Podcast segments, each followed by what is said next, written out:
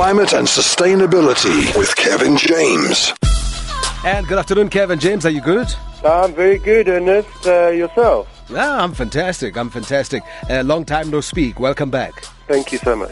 Yeah, but let's get into it. The Department of Trade and Industry, as you said in that promo, has launched Africa's very first ever 100-kilowatt fuel cell that runs on platinum and neutral gas at the Chamber of Mines in Joburg. It's about time. Some much-needed good news, I'd say.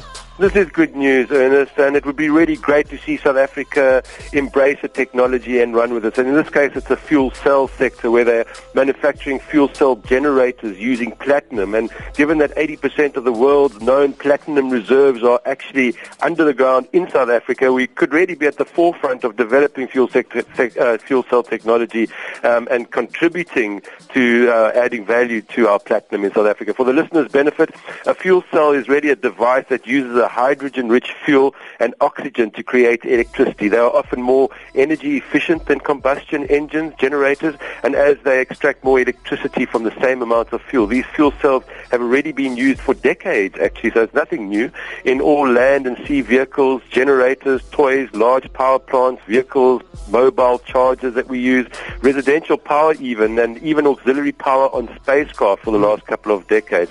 However, my big question is if this is really so inexpensive or relatively cost-effective and could solve so many of our current energy woes in terms of cleaner alternative baseload power, how come the DTI, the Department of Trade and Industry, of which Rob Davies leads and heads up, and the IDC, who have invested in this project, a combined 10 million rand into space, how come they're not doing more of this stuff?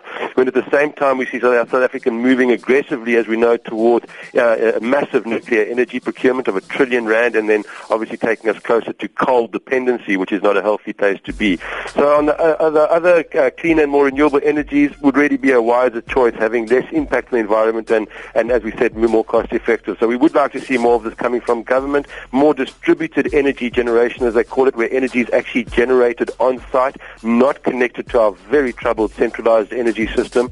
Very well done to Rob Davies and his department.